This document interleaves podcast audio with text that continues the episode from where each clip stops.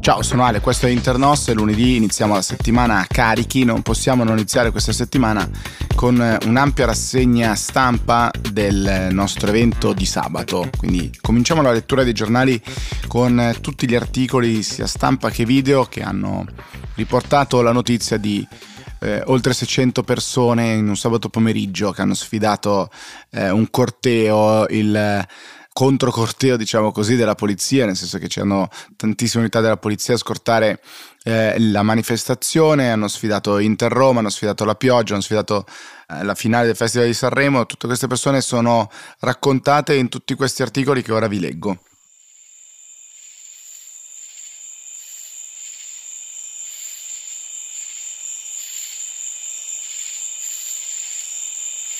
Bene, chiuso questo ampio capitolo di articoli che la stampa tradizionale ha dedicato a questo momento, perché come si sa, quando uno è curioso e vuole raccontare le storie, come spesso è, diciamo, la miccia che muove il giornalismo, non si può che ovviamente guardare con interesse alla manifestazione, all'attivazione di oltre 600 ragazzi. E non solo ragazzi, la cosa bella è che c'era veramente una sala piena di persone di ogni età, le più diverse, ma evidentemente alla stampa tradizionale non piace. Ma in un paese in cui la Presidente del Consiglio, leader di un partito, già ministro, che da oltre 25 anni fa politica, si definisce underdog, pensate che cosa davvero deve essere fare l'underdog per davvero, ma prima o poi, come dire, saranno costretti anche a parlare di noi, anche i giornali tradizionali. Intanto davvero un grazie gigantesco a tutti quelli che sono venuti sabato, è stato un evento secondo me davvero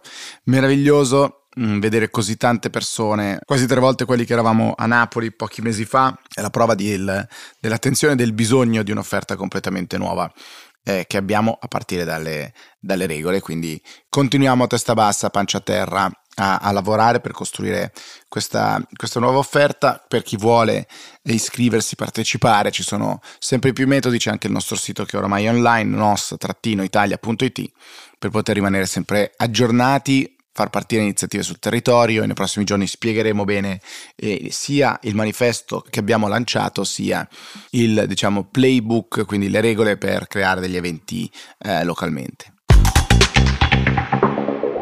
Durante l'evento abbiamo parlato insieme all'onorevole Benzone di Azione, a Piercamillo Falasca di Più Europa, anche del tema difesa comune europea, e ovviamente si è parlato prima delle sue dichiarazioni anche dello scenario distopico di un Trump che si ritira dalla NATO e che ci lascia da soli e a chi dobbiamo guardare come europei perché possa magari aiutarci nella difesa. Ricorderete, ne avevamo già parlato in occasione di quell'evento organizzato qui a Milano da Milano per Renew con quella risposta wishful thinking, come l'avevamo definita, cioè di grandi speranze e poca forse concretezza, cioè il 40% diceva ma una qualunque soluzione diplomatica. Ecco, questo doppio input, quindi Trump antinato, diciamo, e soluzione diplomatica, è tornata nel weekend, perché poi Trump ha dichiarato che secondo lui bisognerebbe incoraggiare Putin ad attaccare tutti quei paesi che non pagano e che non rispettano l'obiettivo del 2% del PIL destinato alla difesa. E ho trovato anche della gente con tantissimo seguito addirittura dire che aveva ragione Trump e che sono dei bastardi sostanzialmente quelli che gli stati che non rispettano questo impegno. È interessante perché arriva da un ambito, un'area politica che ha sempre combattuto l'idea del riarmo. Ogni volta che c'erano soldi alla difesa era l'idea della corsa alle armi, manco fossimo nel 38, e quindi oggi c'è questo ulteriore cortocircuito. E poi c'è un altro cortocircuito che finalmente possiamo parlarne, dato che Sanremo è finito, l'idea che il cessate il fuoco sia la cosa, come dire, sia automaticamente la pace, cosa che non è dire no alla guerra, no alla violenza, dire il cessate il fuoco, ma è semplicemente un fermare un tipo di ostilità, ma che una parte che non è regolare, che è terroristica, ovviamente non potrà che agire in maniera differente e diversa dalle regole che ci si dà. Però, insomma, purtroppo c'è veramente tanta banalizzazione nella discussione sulla politica internazionale e porta qualcuno a prendere delle posizioni. Devo dire, ho trovato delle giravolte incredibili a Sanremo e dintorni, prima chi fa l'appello per Gaza, poi dicendo che ha fatto tanti errori ma mai la politica, poi ritorna invece a parlare di politica, a parlare di immigrazione, di bilancia economica dell'immigrazione davanti a Mara Venierra. Ma io dico, ma si può fare 45 giravolte una dopo l'altra? È una cosa straordinaria questo paese. E con Mara Venier che poi legge un comunicato stampa dell'amministratore delegato della RAI, che di fatto è tutto schiacciato su Israele, che va a contrastare quello che ha detto Gali il giorno prima, appunto, cioè la richiesta del cessate il fuoco per Gaza. Adesso tutti contro Mara Venier, e il comunicato stampa, definito vergognoso da tanti, troppo schiacciato su Israele, con Mara Venier che dice condividiamo assolutamente parole dell'amministratore delegato, e tutti dicono condividiamo niente. Decidiamoci se volete un Sanremo che canta le canzonette tendenzialmente brutte, oppure se vogliamo un Sanremo palcoscenico politico, o l'uno o l'altra, però, perché altrimenti siamo incastrati in una via di mezzo.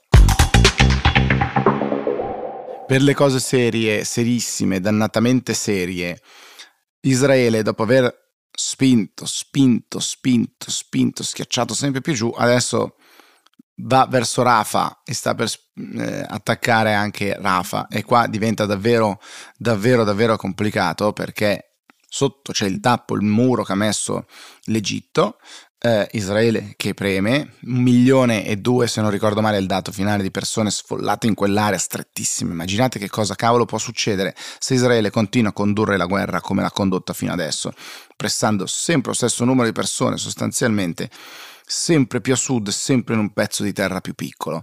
Da qui anche la telefonata dura, si dice, di Biden a Netanyahu, al quale Biden avrebbe detto adesso veramente ti comporti in maniera diversa rispetto a quello che hai fatto fino adesso. L'Arabia Saudita anche alza i toni dicendo ci saranno ripercussioni molto gravi se Israele, diciamo, fa quello che ha fatto fino adesso. Netanyahu continua a marciare velocemente verso la strada dell'isolamento per Israele, nonostante l'enorme supporto di cui Israele ha sempre goduto, e questo è un danno per Israele nel lungo periodo, e quindi secondo me un capo di Stato non può permettersi di indebolire così un proprio paese per una incapacità di gestire la forza militare, seppur in una risposta che doveva essere dura, che doveva essere muscolare, che doveva assolutamente esistere, che aveva il pieno diritto di esistere, come ci siamo detti tante volte. Biden che non se la passa bene, come sappiamo, perché c'è un report che arriva in maniera, diciamo, laterale.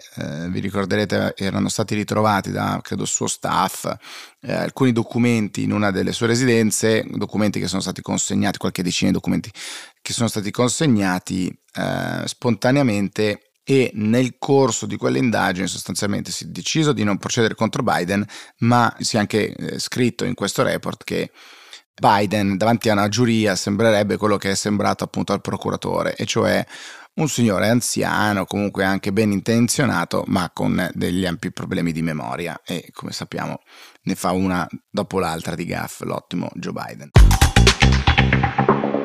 Sul tema politica internazionale, sul tema riarmo, spese militari eccetera, vi consiglio la lettura di un ampio scritto, un editoriale di Claudio Cerasa questa mattina sul Foglio, davvero interessante. Ma dal Foglio vorrei suggerirvi la lettura invece dell'intervento Noi malati immaginari, se la vita è migliore che mai, perché l'Occidente sembra così deprimente. Un grande saggio spiega perché tutto il progresso ci fa vedere solo cose brutte. Allora ci sono diversi punti in un elenco di 7 leggi del pessimismo. La prima è la legge dell'invisibilità delle buone notizie. Il progresso avviene gradualmente e impercettibilmente, questo era il motto del mio podcast di una volta. Il regresso avviene tutto in una volta e attira la nostra attenzione.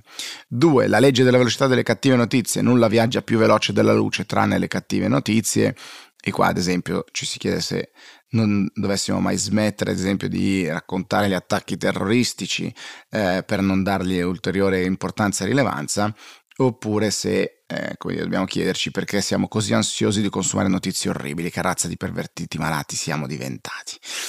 Terza legge, la legge del rubbernecking, cioè quel fenomeno per cui allunghiamo un po' il collo per vedere un incidente in strada quando passiamo con la nostra macchina. Tanto più raccapriccianti sono le notizie, più le godiamo. Quarta, la legge di conservazione dell'indignazione. Non importa quanti progressi il mondo stia ottenendo, la quantità totale di indignazione rimane costante. Questa cosa è effettivamente vera ed interessante. La legge dell'attrazione: se non trovi cattive notizie, le cattive notizie troveranno te. I feed dei social funzionano in questo modo. La legge delle soluzioni che si cancellano: una volta raggiunta la soluzione, le persone dimenticano il problema originale e vedono solo ulteriori problemi. Un recente esempio della legge è la risposta ai lockdown ed altre misure Covid. Sì, il lockdown ha causato enormi danni collaterali economici e sociali, ma le misure Covid hanno evitato più miseria di quella che hanno causato. È stato il virus a distruggere l'economia, non il lockdown. Sospetto che si potrebbe applicare la legge a molti esempi: prigioni, eserciti permanenti, navi portacontainer, eccetera, eccetera, eccetera. Settima, la legge secondo cui più una società è libera, più cose brutte emergeranno. Sotto un regime autoritario come quello della Russia di Stalin, del Cile di Pinochet o della Corea del Nord di Kim Jong-un, il dissenso è spietatamente messo a tacere, ovviamente. Qua.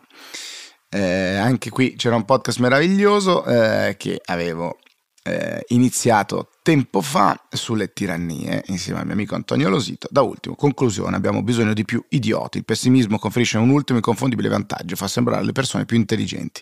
Se affermi che il mondo non è mai stato così in forma come oggi, rischi di sembrare lo sciocco dottor Pangloss di Voltaire, il quale pensa che tutto va per il meglio nel migliore dei modi possibili, perché è totalmente insensibile a tutta la miseria e le sofferenze intorno a lui.